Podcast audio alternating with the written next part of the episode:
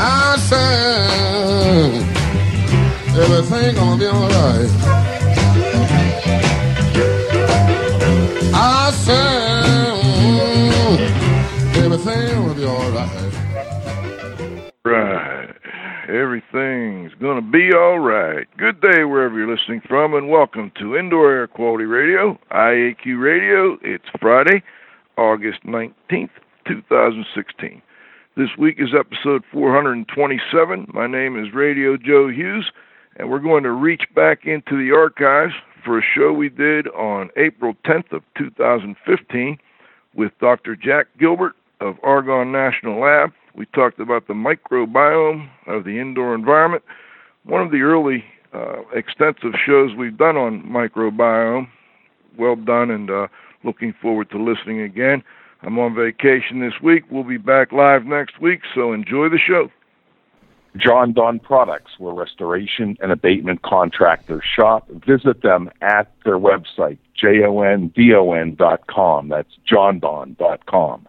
Cleanfax, the number one information source for cleaning and restoration professionals. Check them out at cleanfax.com. IAQ.net and Healthy Indoors Magazine, a free online digital magazine for industry professionals and consumers. Subscriptions are available at IAQ.net.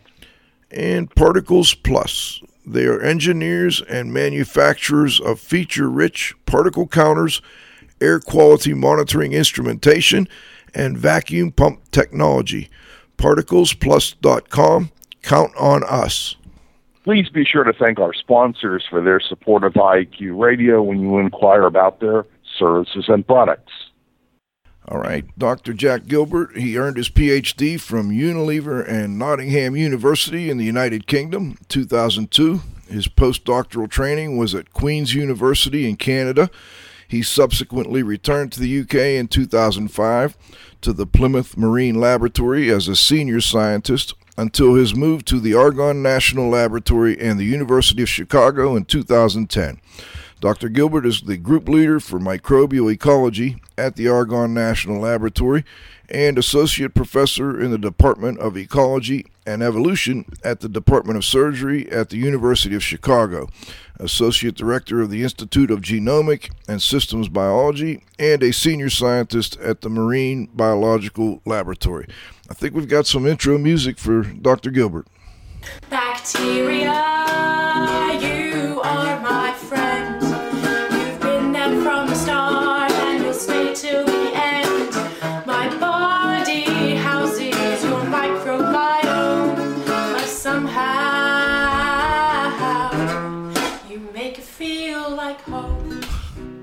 Cliff, I don't know where you find these, but it was good. Let's see if we've got Dr. Gilbert on the line. Absolutely, yes. That's a very interesting song.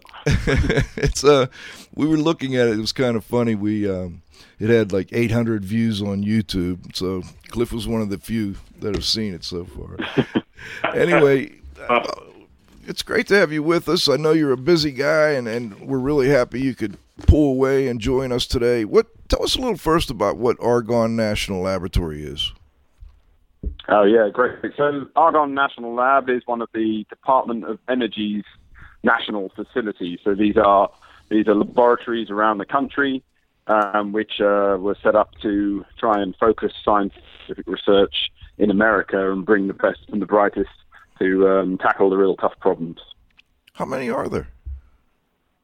Um, there are, I believe, there are about eight or nine national laboratories around the country. Okay. Argonne is one of the oldest. Um, it was set up really to deal with um, Enrico Fermi's nuclear reactor that he tried to build under the uh, the football pitch at, uh, at University of Chicago. Hmm. When the mayor had decided he'd had enough of having a nuclear reactor in the city, they moved it out to the suburbs. Interesting. And and how did you get your early interest in microbiology, or is that something that um, came later in life? It actually came later. I started out as an entomologist, and then I became interested. That's, you know, I studied butterflies, um, and uh, and then I became interested in proteins and how proteins function. Uh, what I did for Unilever was looking for proteins in Antarctica that could be used to make ice cream taste smoother. Um, so obviously very, very important research. Um, and then, um, uh, then I don't know. I, I, kind of stumbled into it in around 2004, 2005. I there was just a, a buzz being generated about the microbiome, and I decided to start exploring microbial ecology, the bacteria, the fungi, the viruses, the archaea, the the single-celled life on this planet, and what role it played in in our health, our um, our ecosystem functions, and you know everything. And you sound kind of excited about it now. Is it is this a new passion? I mean, you, is this something you think you'll stick with? Um, oh, absolutely. I mean, it's a great time to be a microbial ecologist or a microbiologist. Uh, you know, we really we have a lot of fun tools to play with. We have an unprecedented ability to be able to examine this invisible world. You know, um, you look out your window or you're you driving in your car, you look look out somewhere, you won't see um, any bacteria, but they're everywhere. Um, they are the the fabric of uh, of the world out, outside your window. They are in the air that you're breathing. They're on the surfaces you're touching. They're in in your car. In fact, you have a trillion of them, in, or a hundred trillion of them inside you. And so we we you know we fundamentally need to understand what they're doing and how they're responding and how they're reacting to the world around them, because that's how we're going to figure out um, how to make our lives better. But you know, it, it's just such a there's so much to discover. Um, that, you know, every day we come up with a new uh, research project to actually explore this world. It's um, it's just a really exciting time.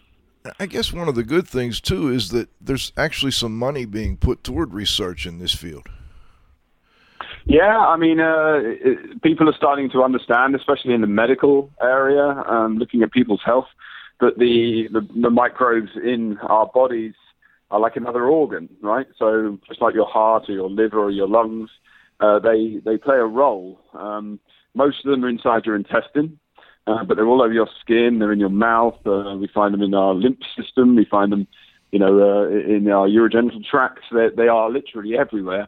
Um, and if we can just figure out how they interact with our bodies and what role that might play um, in our health, then it, it, it will unlock um, a uh, some of the great mysteries of why we get sick in many different situations. So, yeah, people have taken that on board. They they now understand that, and you know, the funding agencies and individual foundations and companies are piling in investment because this is seen as a um, one of the one of the areas of human health that has been ignored for such a long time. So it's you know it's now it's now receiving the uh, the attention it's due. Cliff, let me turn it over to you for a minute. Well, I guess if microorganisms you know make up ninety percent of our body, what's the other ten percent? Yeah, well, it's, that's a, that's a numerical count, right? So, yeah, ninety percent of your cells are oh, microbial. 10% of your cells are human, but obviously those, the 10% of your cells that are human are very heavy and dense, like your bones, like your muscles, like your fat cells. And so those cells take up most of the weight. The bacteria in your body, the microbes in your body, the fungi and the viruses and the bacteria, they really only weigh about maybe two, maybe three pounds. So you, that's the same weight as your brain. So if you think about, um, if you think your brain's important, then you might want to consider the microbiome to be important as well. Hmm. So of that ninety percent is what percent of the ninety is the fungi versus the the bacteria? It seems like a real small bacteria, piece. Yeah, well, the bacteria take up a huge portion of that, so they're probably you know somewhere in the region of um, uh, they, they, they make up about 85 to 89 percent of the cells in the system, and then you know the fungi are there, they're hanging around. Most of the time, they're sporulated. So they're, they're you know they're they're in, living in their spores, um, not germinating and uh, staying quite quiet. Um, uh, most of the time, our human, the human body has been evolved to really try and avoid fungi. Fungi are pretty pretty nasty pathogens for us most of the time. Um, but we do find fungi in the body which are helpful to our health. Um, whereas the bacteria, the vast, vast, vast majority, 99.9999%, are healthy for us. You know, we, we need them in our body. Uh, they help uh, they help train our immune system. They help our, our body develop properly from birth to uh, to death. And so we need them. They're vital to our health. and very few of them are actually uh, pathogenic or dangerous to us. Hmm. And let's talk a little bit about the, the Home Microbiome Project. And for listeners that aren't familiar with it, maybe you could give us a little overview of, of what you know what the goals were or what the the impetus behind the Home Microbiome Project was. Sure. So, um, you know, most people have heard of the hygiene hypothesis. This is the idea that we are now living in a world where we've we've taken um, cleanliness and sterility um, of our of our homes, of our offices, of our spaces to to such a high level that we've uh, started to reduce our exposure to biodiversity, um, and that may be impacting our health, leading to things like asthma and allergies and and you know various other concerns of our modern day world. Um, and so, you know, with the home microbiome project, what we wanted to find out was when people moved into a home, um, did they bring their microbes with them and leave them in the home, or did they did the microbes, the, including the bacteria and the fungi that were in the home, did they um, interact with the human? Um, so we focused mostly on the bacteria, and we wanted to know, you know, um, how many bacteria went from the human to the uh, home, and how many bacteria went from the home to the human. But we did it in a very, very detailed way. So looking at people's noses and hands and feet and and swabbing counters and floors and uh, light switches and doorknobs, etc., all over the homes. And we did seven families around the US and um, uh, 10 homes and examined them daily for um, a long period of time, about six weeks. And using that information, we were able to map the, the routes those microbes use to move around the space. And, you know, one of the key findings was that you you really do just dump an awful lot of microbes when you move into a space in your in your uh, studio right now. If I swabbed the floor or if I swabbed your microphone, I would be able to identify you as the uh, sole occupant of that space um, because your microbial signature has been deposited in that space. It's coming off your skin. It's coming out of your mouth, in your in your breath, and in the little droplets of water that are there and it's just uh, each family from our study, the Home Microbiome Project study, each family left this signature, this this defined uh, fingerprint of their own microbiome in their space. Uh, so forensically, we could identify the individual members of that family in that space in, uh, with a high, high level of rigor. Hmm. And did they, in return, pick up bacteria that was there previously, or did you find it was more the other way around? They contributed bacteria to the environment. Yeah, this is um, this is a really interesting point. They did. There was some transfer from the home to the people, but it was minuscule compared to the the other way. You know, it was like um, firing a water pistol at someone with a water cannon. Um, the, the the water cannon of bacteria coming off people into that space really dominated the space. So within um, a few hours of moving in, the it was virtually impossible to detect the previous signature of the people that were there before. Um, uh, now, this is an important point. All of the people in our study were healthy, and healthy people have a rich and complex and biodiverse microbiome, right? There are lots of different species of bacteria living on them, um, and there's lots of those bacteria. That that is one of the criteria of you being healthy. Um, and so, you know, when they moved into these spaces, they were epic shedders. They were just shedding bacteria everywhere, which means that, you know, their signal was robust when it moved into the space. But if they were sick, if they had a disrupted microbiome, they'd just taken an antibiotic or they were, you know, they'd, uh, they'd uh, had some therapy or some surgery that that cause um, the bacteria in their body to die off or, or you know, to suffer some kind of insult, um, then they would be far more ready to accept bacteria from their environment. And you know, this is the whole concept of real estate, right? You have you have a certain amount of space inside your body for microbes to colonize, and they do a very good job at colonizing it all.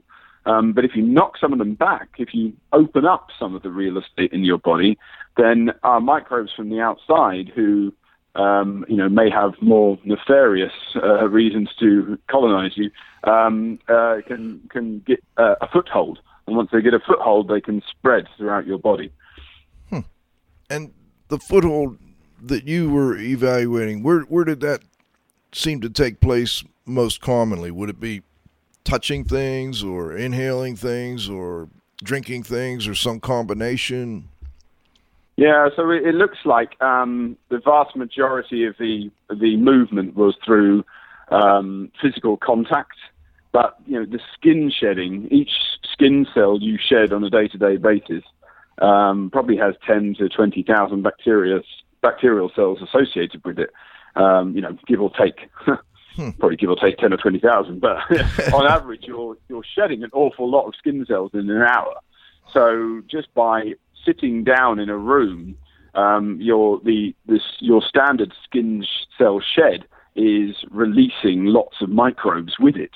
You know, if I if I um, uh, alcohol alcohol wipes on your hands, um, I will I'll knock back all of the environmental bacteria that have colonized your hand, but also knock back for a few uh, few minutes the microbiome on your hand, your own skin microbiome, which is uniquely yours. Um, but within a within about 30 seconds to a minute, your microbiome is resurfaced on that space. So if I touch a surface now and then I touch another surface a few minutes, a few seconds later, um, I will still be depositing, you know, thousands and thousands of microbial cells with each interaction, and those those microbial cells that are deposited, I can I can then swab with the little cotton swab, um, pick them up, extract their DNA, and, um, and and identify who they are.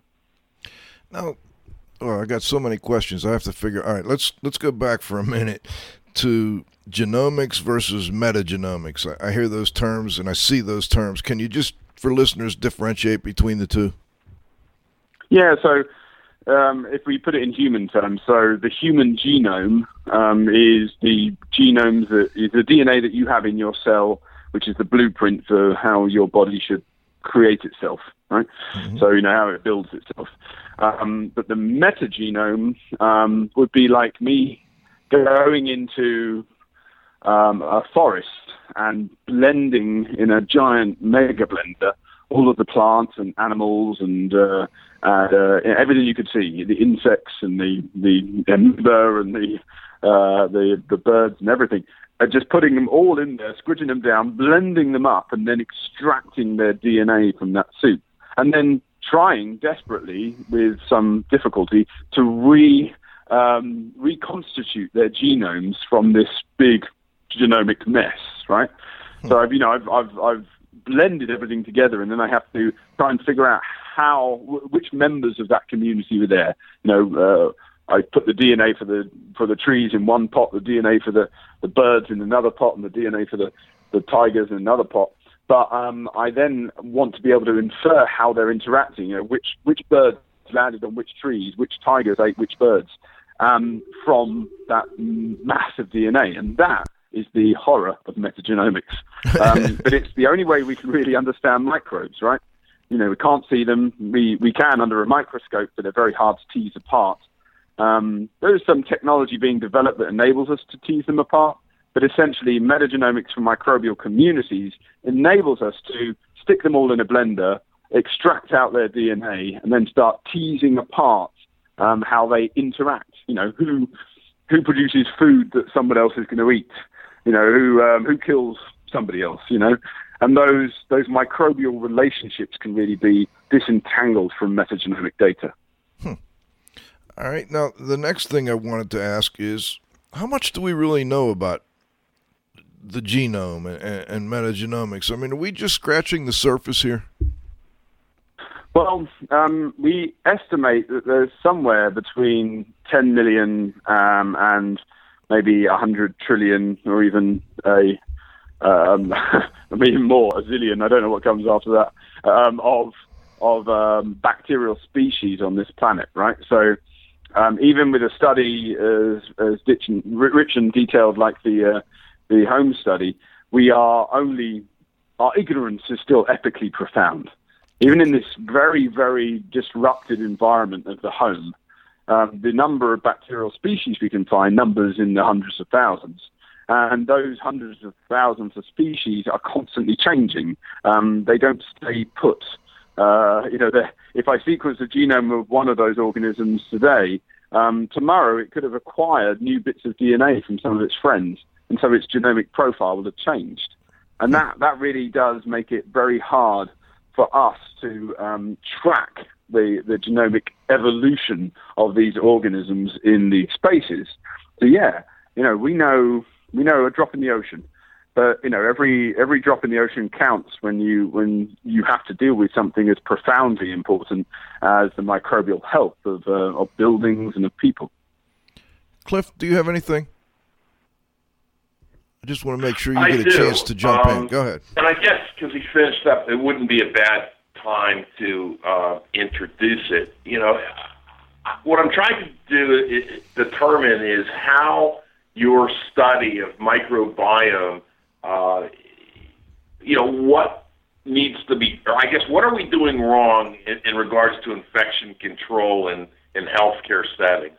Um, Yeah, that's a very big question. Um, the first the first point is to realize that if you look at things from a microbe's perspective, any built environment is a pretty bad environment. You know, um, it's not it's not a nice, warm, wet place where they can they can grow happily. It's a, it's a cold, dry place where it's it's difficult for them to grow, um, and that um, you know we've done that for a very deliberate reason. We've done that to try and reduce the burden of fungi and molds and and pathogenic bacteria in our in our homes and our offices and our hospitals uh, to make sure that we stay healthy and safe. Um, the problem is you can go you can have too much of a good thing. You know, doing this we've saved hundreds of millions of lives over the last you know hundreds of years across the world. Um, sanitation, proper treatment of air, keeping um, populations um, away from bad pathogens which can easily spread. But we now think there might be a way of um, folding back uh, or rolling back some of those objectives to help us improve the microbial health of a space and potentially reduce the likelihood that children or, or adults will develop autoimmune conditions such as allergies and asthma, um, you know, such as uh, autism and uh, and potentially even Alzheimer's or Parkinson's. All of these conditions have a link to a disrupted microbiota at some level. And that disruption of the microbiota inside is a, a breakdown of the symbiotic relationships between you and your bacteria. In much the same way, the building and the building operator have a symbiotic relationship with the bacteria in the building. Um, you know, sick building syndrome, um, conditions where we see, you know, uh, people with um, with uh, heightened uh, uh, um, a heightened susceptibility to getting uh, sickness from um, VOCs and, and, and various compounds in the air. I mean, a lot of this has microbial origins and roots. Um, so, but the problem is uh, trying to figure out how to keep the right kinds of bacteria happy in this space is really it's, it's a tough job. We need to look at each organism and figure out what it needs, what it wants, and how to stop it from you know going into banditry almost, stop it from uh, uh, becoming uh, dangerous to humans. Now, most organisms, when they're out there, um, have no desire to you know colonize human and then attack it. Um, they are benign. They're, they're commensal. They just like living in us, or they have particular metabolic relationships with us. But when we stress them out, when we, you know, take away their foodstuffs, um, or when we cut open the gut and expose them to toxic oxygen, which they don't really like at all, or when we uh, when we pump their bodies full of antibiotics, some of them can um, rebel. They can almost riot in the body, and uh, when they when they do that, they attack the very hand that was feeding them the human body because all they're doing is looking for food, right? And they're you know they have automatic systems inside them if the if they detect a, a, reduction in the amount of food in their environment, they'll turn on um, strategies in their in their cell to acquire more food. I mean, it's it's as simple as that. And the best place to acquire food is the human body, and so you get situations where you know a, a, a normal bacteria or a normal fungus will, fungus will become dangerous, it will become pathogenic or virulent, we would say. Um, and once it becomes virulent, um, you've got a real problem on your hands. So when most people come into a hospital, they come in and they're pumped full of antibiotics. They come in and they have surgery. They come in and we physically treat the patient in a way that disrupts not just them and their cells, but also the bacteria um, and fungi that live inside them. And we're just trying to figure out that it may be this, it may be this disruption, this insult that we pay to these organisms that could have a major role to play in healthcare associated infections. So, you know, when you when you go into the hospital and you have surgery and you get sick, it's it's all too easy to blame the doctor um, or the nurse or the air inside that room. We might actually need to start looking at the the bacteria you brought in with you and how they were treated when they were in the hospital. And we're starting to come up with biotherapeutics, which may be able to help us keep them happy um, while they're you know, while you're undergoing your surgery. And if we can keep the bacteria happy while you're in surgery, you might be able to significantly reduce the burden of healthcare associated infections in, in healthcare settings. What's a biotherapeutic? So a biotherapeutic is just a a, thera- a therapeutic a therapy, which um, a compound which enables us to treat um, the biology of a system, right? So in this case, we'd be look we've been looking at ways of providing those bacteria with the food they want at the site of surgery, so that they never detect low food and they they stay happy and they don't become virulent. Um, so we would call adding the right food in the right way in the design of that uh, application, how we get that food, how we package it, how we deliver it to the bacteria. That's a biotherapeutic in our in our words. Thank you. So would would probiotics be a, a biotherapy? Well, absolutely, um, and you know we've you know there's a if you go to any any uh, grocery store, you'll probably find a, a, a probiotic aisle and, uh, you know, we've had a lot of probiotics and a lot of talk about the potential health benefits of probiotics. But, you know, that's a really enormous catch all term um, that we fundamentally don't understand. Um, probiotics, in and of themselves, are just um, bacteria that are given to a human to um, have a desired um, health impact or health outcome. Um, there are very, very few uh, probiotics on the market today which have any real um, hard clinical data to support um, the claims which uh, are made on the packaging. Um, some of them that uh, we know a lot about have been incredibly uh, useful in treating certain conditions, especially inflammatory conditions. So some of these probiotics can actually be used to treat inflammation um, by adding that probiotic into your diet, into your gut. Um, you can reduce systemic inflammation in the whole of your body and treat conditions such as irritable bowel disorder. So you can imagine if we could figure out in a building environment how to add the right kinds of bacteria, you could almost come up with a building probiotic. Then adding that bacteria in to the environment or adding the right kind of fungus or the right kind of virus into that environment could have significant implications for improving the health and maybe even the productivity of the people that work or live in that environment. Wow. You got me thinking. I've got a bunch of questions. We have to stop and thank our sponsors, what we call our halftime, but you know, it, it's fascinating to think about adding bacteria to the environment when we've always looked at it the opposite way. And then, you know, are we cleaning too much? Are we cleaning the wrong way? These are all great questions that um, we'll try and get into a little bit in the second half. We'll be back with the second half of our interview with Dr. Jack Gilbert. Great stuff. Uh, we've got to stop and thank our sponsors.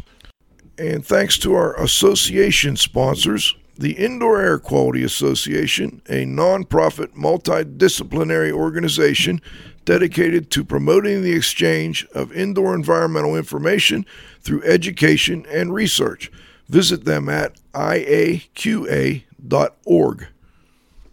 The Restoration and Specialty Cleaners Association, who have been serving the needs of and advocating for their members for over 30 years. Remember, Triska is your link to industry training, certification, standards, and events. Their website is trsca.org. Thanks to our advertisers. Gray Wolf Sensing Solutions, who use advanced sensor technology and embedded computers to provide superior environmental test instrumentation. Visit them at wolfsense.com. Legends Environmental Insurance Services, the experts in insurance for environmental consultants and contractors for over 20 years. Visit them at legends-enviro.com. And Particles Plus. They are engineers and manufacturers of feature rich particle counters, air quality monitoring instrumentation, and vacuum pump technology. ParticlesPlus.com. Count on us. And of course, our marquee sponsors. Jon-Don Products, where restoration and abatement contractors shop. Visit them at their website, J-O-N-D-O-N dot com. That's jondon dot com.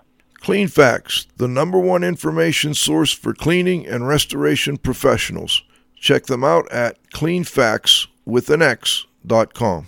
IAQ.net and Healthy Indoors Magazine, a free online digital magazine for industry professionals and consumers. Subscriptions are available at IAQ.net. Please be sure to thank our sponsors for their support of IAQ Radio when you inquire about their services and products. All right, we're back for the second half of our interview with Dr. Jack Gilbert. Just fascinating stuff. We, before we broke, we, we talked a little bit about hand washing, and I it made me just think of this question. So it sounded to me like if I wash my hands and I immediately touch a surface, I'm kind of taking away part of my defense and I'm going to be more likely to pick up what's on that surface. Was did I misunderstand what you said? Um, no, uh, you, you've extrapolated what I said to, to, to, something, another point, which is actually quite interesting.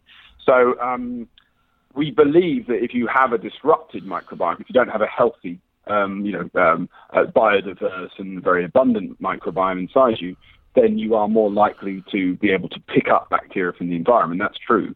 Um, and now, uh, you know, the the idea would be uh, if there was a nasty pathogen in the environment and you and you had a disrupted microbiome, then um, that nasty pathogen would be it'd be a lot easier for it to get inside your body and and do its mischief. But the problem lies in our appreciation of what is disruption. Now, um, there, there, you know, there's a lot of concern over hand washing and um, a lot of misinformation about hand washing. Um, if uh, a lot of this stems from the use of um, certain chemicals to in antibacterial soaps. Um, you know, there's a, a, a, a, very bad situation with a particular chemical that was used in antibiotic soaps that appeared to um, actually have negative impacts upon hormone levels in children. So, you know, if they were using this antibiotic soap too much, the, the chemical actually altered their hormone levels um, inappropriately, made them made them unwell. So, um, you know, that's something we want to avoid. But if we look at um, the importance of hygiene uh, for reducing disease transmission in, say, a classroom or a workspace, then there's really nothing wrong with just you know, using an alcohol-based um, solution to wa- wash your hands. Um, it really that doesn't have a big impact on your microbiome.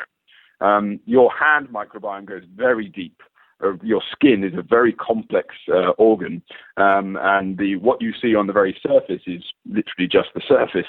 Um, the the uh, the Grand Canyon of your fingers, for example, or your hand, has um, has an immense microbial uh, diversity, and it goes right deep down into the skin. And so, if you sterilize your hands with an alcohol wash, um, those bacteria come right back. I mean, they bounce back very quickly. And that bounce back um, means that you you haven't really disrupted your microbiome. You've just made sure that um, if you touch somebody who was sick or you you know, touched a, a, surface where there might have been a sick person interacting with it, you um, have killed whatever was um, transferred in that initial um, interaction. And so you've got to you've got to balance it, right?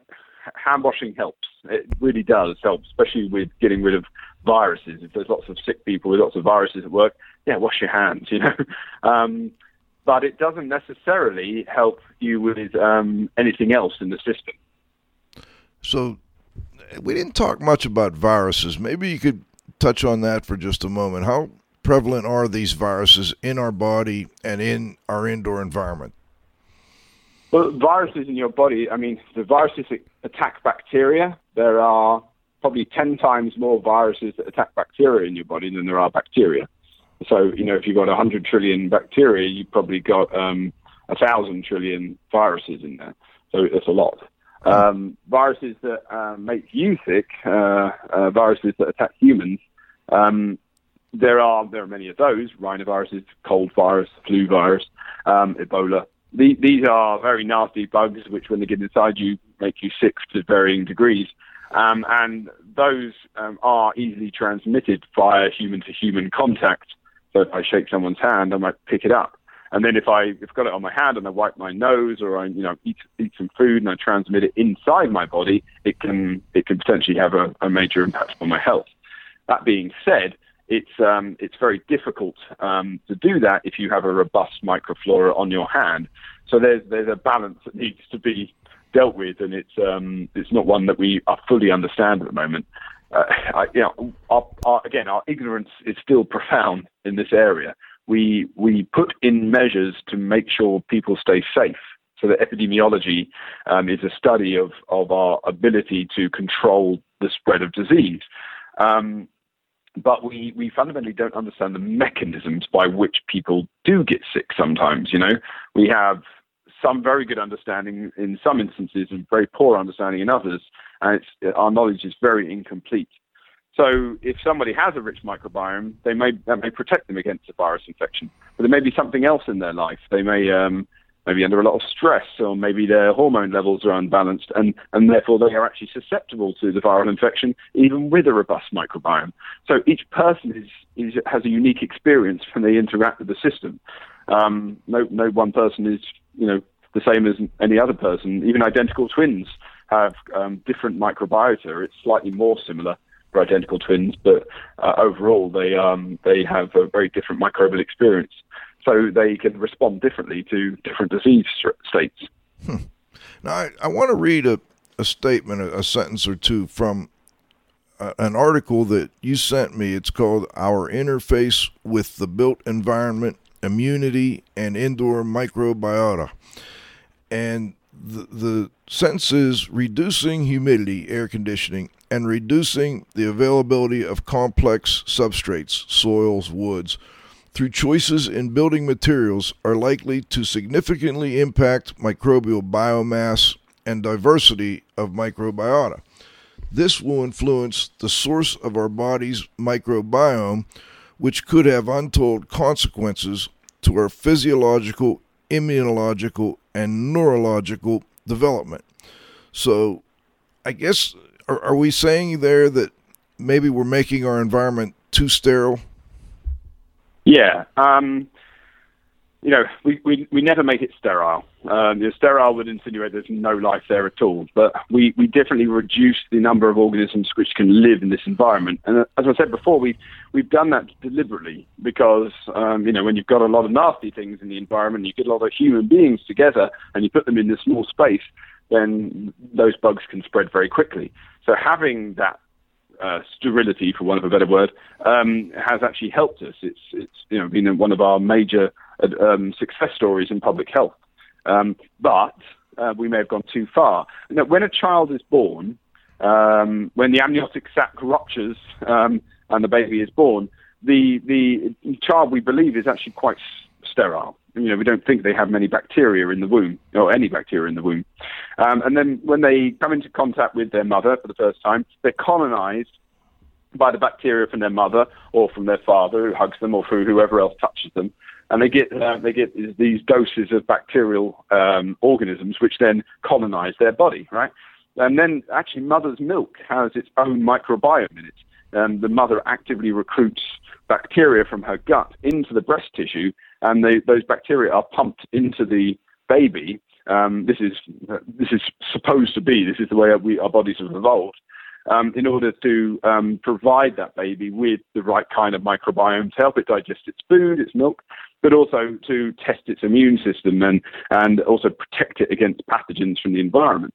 But then every single other interaction that child has um, shapes its microbiome. You know, uh, what if it goes near animals, if it gets uh, you know licked by a dog, if it if it grows up on a farm, if it um, if the if the baby is uh, you know at a creche all morning, or if it's you know uh, living in a in a you know a, a tenth a tenth floor high rise flat and it you know uh, or an apartment and it's not interacting with the outside world. Every single um, thing you do daily changes your microbial influence.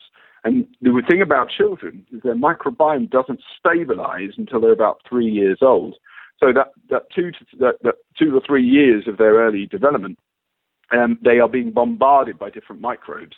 And, and because their bodies are changing so much, their microbiome is changing so much, and the interaction between the microbes and their body shapes how they develop, right? So we believe that this can lead to neurological conditions, depression, anxiety, because the bacteria in our body influence our brain development. They also influence the way our brain thinks by um, changing uh, or influencing uh, nerve impulses from our gut up into our brain. And they also alter our hormone levels, and they also play roles in you know, whether we put on weight or don't put on weight. It, fundamentally, they are intricately associated with our health. So if you change, you know, uh, and bear in mind, we evolved to grow up in a very complex, very rich microbial experience. Um, it was unavoidable. um, uh, by removing that experiment experience, we've had we've uh, done a couple of things. We've we've kept ourselves alive longer. Um, we now live almost twice as long as um, we probably should do uh, for our for our body and for our species. Um, uh, but we also have in our bodies all of these um, uh, microbiota from the built environment, and the built environment microbiome is purely a human microbiome. So when a baby is being is growing up in a house, it's only really being exposed to the bacteria from the other people living in that house, right? Um, and you know, if they lived in houses before them and before them, as we've had for four or five generations in these kind of houses, um, you get a situation where the child doesn't get a rich microbial experience; it gets a human microbial experience. If you throw that kid outside and you, you know, grow up on a farm and the kid's um, you know next to you while you're milking the cows, or you know, or it's rolling around in the dust with the the puppies, or it's uh, you know it's um, interacting with horses, or you know going out and working in the fields then its microbiome is going to be significantly more enriched than somebody growing up in a high-rise apartment. And that may be the reason why some children develop um, allergies and asthma um, because they have a disrupted microbial flora uh, due to a lack of microbial experience with the world. Uh, the kid growing up on the farm is much less likely to develop that microbial, um, uh, sorry, the immune uh, disorders. Now, so you, you kind of answered a, a, text question that came in, and it says um, because we spend so much time inside, we're missing opportunities to develop a good biomass from outside. So if if you know I don't know if you have any children, but if you had some young children, w- would you recommend making sure they get outside more often, that they get into other environments beside just being in the indoor environment they came from? Absolutely. Um, you know, I live in Chicago. I have two small boys, they're eight and five. I wouldn't. Uh, I, I literally uh, practice what I preach.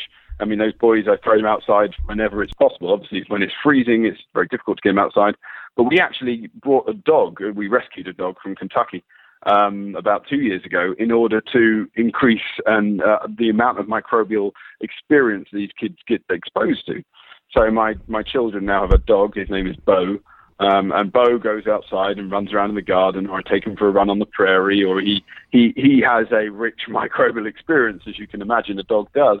And then he brings those outdoor bacteria, the bacteria from the soil, the plants he interacts with, the dead birds he picks up. He brings all of those bacteria back into the house.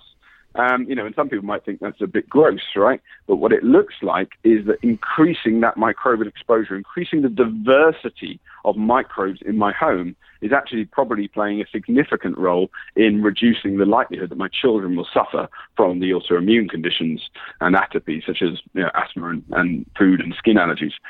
So, um, you know, the dog was recruited into the family in order to play that kind of dynamic role. Um, you know, in, in Chicago, it's too hot in the summer and it's too cold in the winter. There's only a short period of time during the year when it's really amenable to going outside and playing in the woods. But you know, during those uh, four or five months, that's what the kids do. You know, they go outside, they they play in the woods, they they muck around, they they get dirty, and I fully embrace that. I even take them down to other people's farms, and I, you know, make sure they interact with the animals, you know, like a like a farm party. Just keep on, uh, you know, go and go and hug that sheep, go and play with that pig. You know, get get get some more um, microbial experience into your body. And Cliff, I, I don't. I want to make sure you get a chance to jump in if you had a question. Actually, I'd like to go back to just some of the things that we do. You know, in hospitals, I, I think that, you know, we disinfect the rooms. Uh, I think certain types of materials are treated, you know, to be uh, biostatic. You know, um, you know, they add certain, you know, chemistry that, uh, you know, doesn't necessarily kill things, but it tends to, you know, prevent them from growing. Um, I'm just wondering if you could comment on that, as well as I think that in our industry they tend to use a lot of ATP for sampling. It was used, I think, originally in food and for food sanitation, and now they're you know trying to utilize this to determine how clean things are or how clean things aren't. And you know, it would seem to me if um, you know, we, we have this number, you know, from the ATP, and we're not sure exactly what it is. So if you could comment on those things, I'd appreciate it. Yeah, I mean, it's the you know, the lexicon of um of or, or our vocabulary to describe what is clean is is again woefully woefully um uh, uh inappropriate potentially or uh, at least uninformed. We just don't understand what clean really means in in terms of what we think it means. You know, clean, as far as we've uh, been led to believe over the last hundred years or so of advertising, is uh, domestos. Sorry, I mean like bleached, sterilized environments where um, you know you can be sure you could lick that and you wouldn't pick up anything. But um, that's not really the way in which the world works. Um, uh, you know, clean should be a healthy environment, right? Um, and we want to so we want to balance keeping bad pathogens and dangerous bugs away uh, from our homes and our hospitals and those environments from but, but also making sure that there is a rich microbial experience in that space, which, if somebody has a, uh, a disrupted flora, can play a role in improving the likelihood that their health will be maintained. Um, we've been uh, providing probiotics to patients after surgery, uh, which seems to significantly reduce the likelihood that they will suffer from um, a uh, post-surgical infection, and also seems to reduce the the, the incident, incidence of um, post-surgical depression, so they feel better as well, you know, afterwards. Uh, and that appears to be maybe just filling the real estate inside their body with something, um, anything benign um, that could play a role in keeping their body happy. So the, the, the way in which we describe cleanliness in a building, even if somebody gives you a number, um, it just may not be appropriate. The, the problem is, um, it's all very well for me to say that, but setting an industry standard takes an awful lot of time, and it's it's it's a very complex and, and politically fraught process. Our best understanding is if we keep things clean, people stay alive longer. Um, the problem is we now may need to adjust that to say, yeah, they're staying alive longer, but is their quality of life being impacted? Are we seeing people with more um, non-life threatening but uh, quality of life threatening disorders that maybe we could treat? I'm not saying we go back to having public health nightmares of the uh, of the 19th century. I'm saying we, we keep in on mind our practices are working, but they, they may be hurting as well, and we need to just augment them slightly, improve them in ways in which we are only just starting to learn how to do, but that could improve it. And so, number of cells in an environment or number of colony forming units of bacteria or fungi that I pick up from a surface, it's it's a it's it's it's not a, it's not a useful measure for understanding the health of that environment. Um, it's a useful measure for determining the sterility of that environment, um, but even then, it's it's not necessarily uh, ideal. You know, those the culture plates, those colony forming unit plates, miss out lots of bugs which don't grow on those plates, right. um, but they're still alive in the environment. Uh, so, yeah, it's it's complex. It's always complex. Let's go back to the indoor environment. Let's go back to the home. And I, I don't remember whether we were talking about home. I think we were talking about home. And and when I read that quote um, the, about the you know the fact that we're keeping our we're, using more sterile I, I, can't think of the right word either uh, products in our homes and and we need a diverse uh, microbiome within our homes and but I don't want to get the I want to clarify. Are you saying we're we're not ready yet to add bacteria to the indoor environment? We don't we don't know what we would add, do we? We don't. Um, you know, I, I, have some ideas, and we are uh, constantly doing experiments right now to try and figure out um, if adding some of these bugs in has a beneficial effect. But we can't do that in human beings very easily. The experiment is obviously unethical. Um, you can't just go around experimenting on people. Uh, so we use animal models, uh, mice and rats, as a as a test. Um, so we, you know, we, we have mice and rats that are susceptible to allergies and asthma, and we're adding into their built environment using some uh, rather novel nanotechnology solutions to to embed the right kinds of bacteria in structures which those animals interact with. Um, we are figuring out ways in which the the that the delivery of those bacteria to those animals in the built environment could actually improve or reduce the likelihood they would suffer from a severe asthmatic attack or or a food allergy. Um, and so, if it works in animals and we get approval from the uh, from the FDA, we could move forward with a human trial whereby we would start designing particular, almost building probiotics to create a, um, a, a way to manipulate the built environment in a very sophisticated and controlled manner um, to elicit a, a, specific response. The, the way to get around that is more the shotgun approach, right? So we bought a dog. um, a dog could bring a, a, very nasty pathogen into my home somehow um, and make us all sick. It's just incredibly unlikely. I'm more likely to be um, you know, more likely to be hit by a satellite than than uh, that to happen. But it's it's also highly um, it's a it's a highly undirected, un, unmanaged way of increasing the microbial diversity in my home. And I don't know that the dog is providing the right kinds of bacteria. You know, my dog might not be the uh, the the, the bringer of the good bugs. He might he might just bring some bugs which are you know helpful but not super helpful. So we we need to uh, understand that in a more sophisticated way. And the, Home Microbiome Project was designed to do that. It was designed to try and figure out the the the or should I say map um, the uh, the pathways by which microbes enter the room and uh, or to enter the building and how quickly they do that. And that's it's, it's a very important point, right? Uh, this is microbial cartography. We are trying to build the next generation of maps that can help us to understand how to manipulate that environment as we've been manipulating it for the last hundred years, but manipulate that environment to benefit people's health. Full stop. Um, and we're not going to erode or wipe out, you know, the last uh, hundred years of uh, sophisticated experimental design that's shown that the removal of, of molds and fungi, for example, have a beneficial effect. We know they do. But if we add back in some of the right ones, maybe we could have a particular um, uh, impact that would be valuable for human health. Okay. Uh, and if you could just, did you do any uh, evaluation of the fungi during the home project? Uh, we didn't in the home project. We well, we did, but not in the published study. Um, uh, we know what fungi are there. There were there were molds, there were there were funguses. We know that molds and funguses have a particular uh, role to play in managing the uh, VOCs in the room, uh, so the chemicals in the air, um, and you know and that they can have an impact. There's a there's a great study recently showing ergot fungus uh, releases hallucinogenic, um, almost uh, um, VOCs into room spaces, and it can make people believe they're seeing ghosts. Um, which I like that.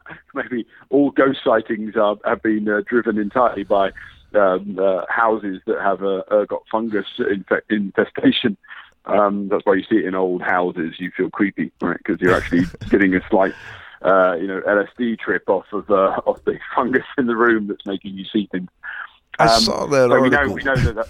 On, sorry. I'm sorry. I saw that article and I, I kind of thought, wow, that's that's interesting, but we've got a ways to go before we prove that one, I guess.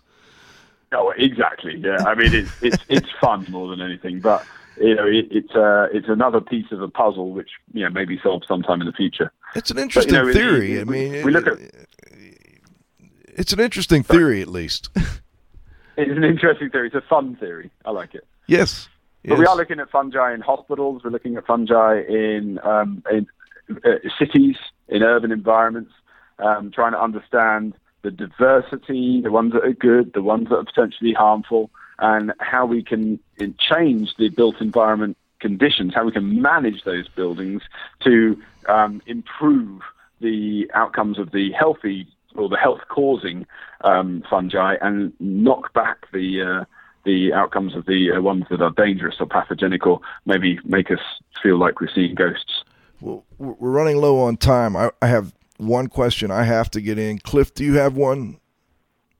Uh, sure. The, go, go, ahead, and then I'll get mine. Okay.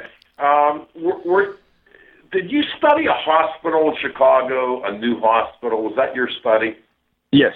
So yeah, we, we looked at every single day for 365 days from two months before it was open to uh, or operational to uh, for, and 10 months following the start of operations. And if you had to summarize it in, in a sentence or two, um, what did you find? We are we're still exploring the data. It's an enormous data set. But it, one of the interesting points we found: if someone had an antibiotic while they were in hospital, they were more likely to acquire microbes from their hospital room um, than they were to deposit them. But if they if they hadn't taken an antibiotic, then that hospital room started to look like their microbiome, just the same as they did in the houses, in um, in a matter of hours. Hmm. Interesting. And, and, I've got a question on uh, disaster restoration. I, am not sure if you're working with, uh, I think it's Dr. Miller, Shelley Miller, out in, in University of Colorado. We've got her coming on in a few weeks, and I think she was doing some work similar to this, but before and after uh, water damage, etc. Are you familiar with that at all? I am indeed, and there's a number of researchers looking into this in fungi and bacteria. And what what are your what do you think um, going in? I mean, obviously, I can't you know I can't ask you um, what the results will be, but you know, what are your thoughts going in? What what interests you with respect to that topic? So, from my perspective, it's the ability to um, biotechnologically design the right kinds of bugs to help reduce uh, the instance of um, bad causing, no, uh, disease causing fungi, disease causing bacteria after you've had a flood in the home, for example. So, um, you know, we may be able to design um, surfaces uh, that are impregnated with bacteria so that if you do have a flood, um, those uh, the the fungi in that environment find themselves uh, unable to compete um, for space. They, they, the bad organisms can't get a hold. So your home never gets into a situation where it is severely mold laden. And we, we know we can do this because certain bacteria um, prevent certain fungi from germinating, right? And certain viruses pre- prevent certain fungi and certain bacteria from even becoming active and make, they make them dormant. And so if we can figure out how to manage um, those kinds of dormancy or, or, or non-germinating forming uh, uh, bacteria and, and, viruses, put them into surfaces, then we could prevent even a, a severely moist-ridden environment from becoming t- dangerous or toxic, and significantly improve the likelihood of um, uh, rapid and successful restoration. I guess I should have asked this from the beginning. Now, so you impregnate this product with bacteria. Do, do, don't the bacteria need a certain environment to continue to be viable, or, or it doesn't matter that they're in a dry, you know, fairly um, you know mid-range type of temperature? Yeah, a lot of a lot of bugs can handle um, extremes, right? Um, and they can go, they enter into a phase of dormancy while they're in those extremes. The the dry mid-temperature surface, for example, like on a wall, um, is pretty nasty for them, but they can enter dormancy during that period. And then when they interact or when they're released or when they uh, when they um, when somebody interacts with that surface or they live in that surface, the the the um, delivery of those bugs into the environment uh, actually um, activates them. So when they get onto the person's skin or they get into a person's body, they become active. Um, now, if you suddenly flooded a, a room then the uh, room, the moisture in itself would activate all of those microbes in there. The temperature gradient is not a problem. It's mostly just the lack of water. Hmm. Okay, that's great. And, and I know you did it. There's so many more questions, but we've got to let you go. I know you're a busy guy.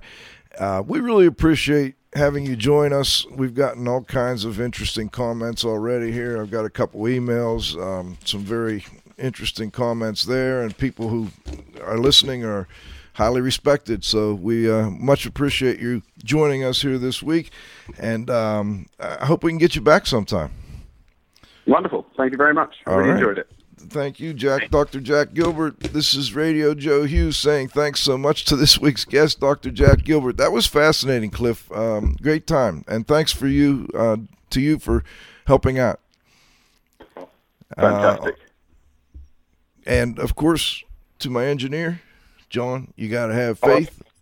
Our growing group of loyal listeners. And uh, Cliff, did you have a final word?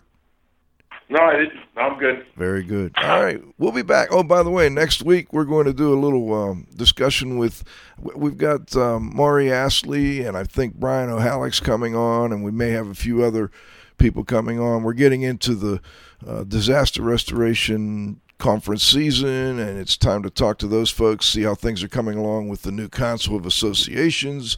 And then uh, Cliff and I will be hopefully joining you in a couple, maybe three weeks from the RIA conference. So we've got a lot of great stuff planned. As I mentioned, we've got Dr. Shelley Miller coming in in May, and uh, we're going to continue doing our best to get these great researchers and and thinkers on the show as often as possible. This was a lot of fun. So everybody, please come back and join us. Next Friday, we'll be back. That's my birthday, April 17th at noon, with the next broadcast of IAQ Radio.